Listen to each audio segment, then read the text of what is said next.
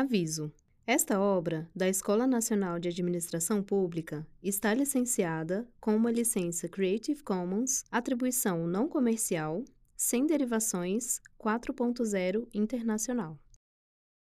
ENAP apresenta LDO em Foco, a série de podcasts sobre a Lei de Diretrizes Orçamentárias. Neste episódio, convidamos Vitor Reis para falar sobre vedações à aplicação de recursos. Vitor Reis é responsável por coordenar o processo de elaboração da Lei de Diretrizes Orçamentárias e da Lei Orçamentária Anual, na Secretaria de Orçamento Federal. Olá, Vitor, seja muito bem-vindo. Vitor, hoje nós vamos conversar sobre restrições da LDO a algumas despesas. O que seriam essas restrições? Pois é, Marina, esse é um, um tema que muita gente não comenta ao falar da LDO, mas que é muito importante, pois ele abrange despesas relevantes e muitas vezes sensíveis. A orientar a elaboração do orçamento e para buscar o equilíbrio entre receitas e despesas, a LDO restringe a aplicação de recursos em algumas despesas, a maioria de caráter administrativo, tendo em vista os princípios da eficiência, da economicidade e da impessoalidade. Por exemplo, imóveis residenciais. Essa era uma prática muito comum da administração pública no passado. A administração não só construía, mas adquiria também diversos imóveis funcionais. Hoje em dia, essa não é a regra. A gente, inclusive, observa isso. E a LDO reforça essa orientação. Ela veda expressamente a construção, a aquisição, a reforma voluptuária, que é aquela reforma supérflua, e até mesmo um novo aluguel ou arrendamento de imóveis residenciais funcionais, exceto para algumas finalidades, como para organismos militares, organizações militares, para as representações diplomáticas no exterior, residências em faixa de fronteira para combate de crimes transfronteiriços e as residências funcionais de autoridades importantes do Estado brasileiro, como os ministros de Estado, ministros de tribunais superiores, o Procurador-Geral da República, o Defensor-Geral e membros do Poder Legislativo. Os demais casos não são autorizados na LDO. Nossa, realmente é algo que a gente observa bastante aqui em Brasília, essa redução do uso de imóveis funcionais. Interessante ver que a LDO também traz diretrizes sobre isso. É verdade, esse é só um exemplo, Marina. Tem várias outras restrições parecidas com essa. É o caso da aquisição de automóveis de representação, que são os automóveis funcionais né, de servidores públicos, geralmente de autoridades, que só pode ser realizada para um rol específico de autoridades previsto na LDO.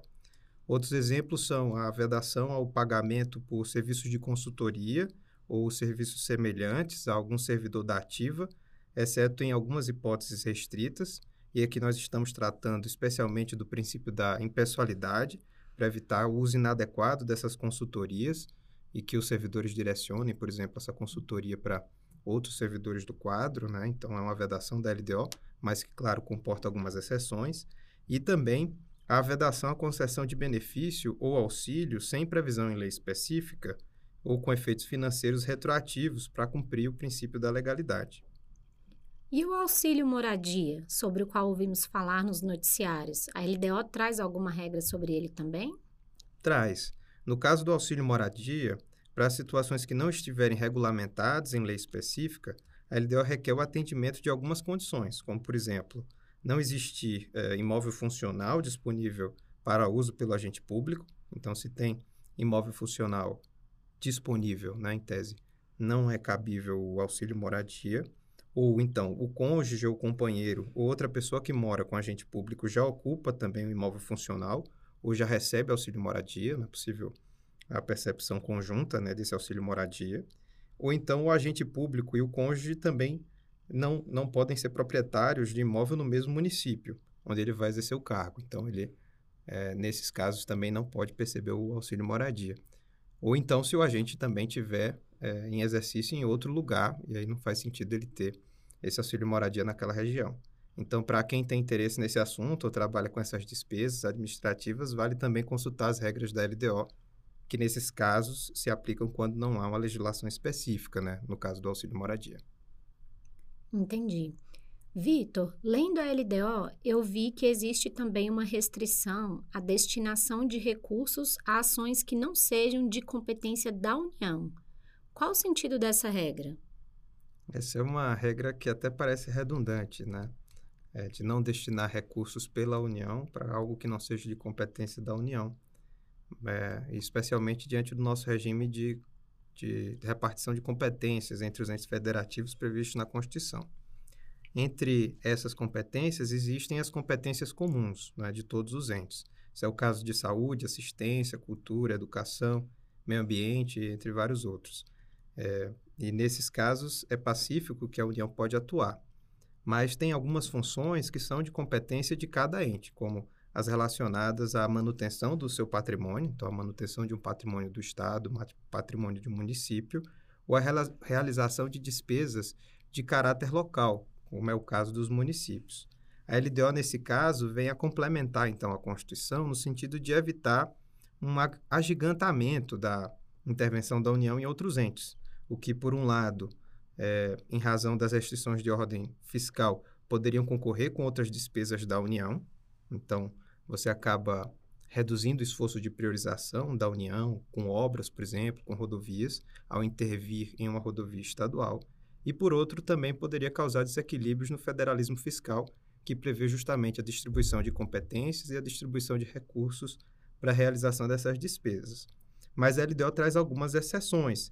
Por exemplo, o transporte metroviário de passageiros, e nós já vimos no passado algumas intervenções da União em transporte metroviário em algumas capitais brasileiras. A descentralização do transporte ferroviário urbano também, na mesma linha.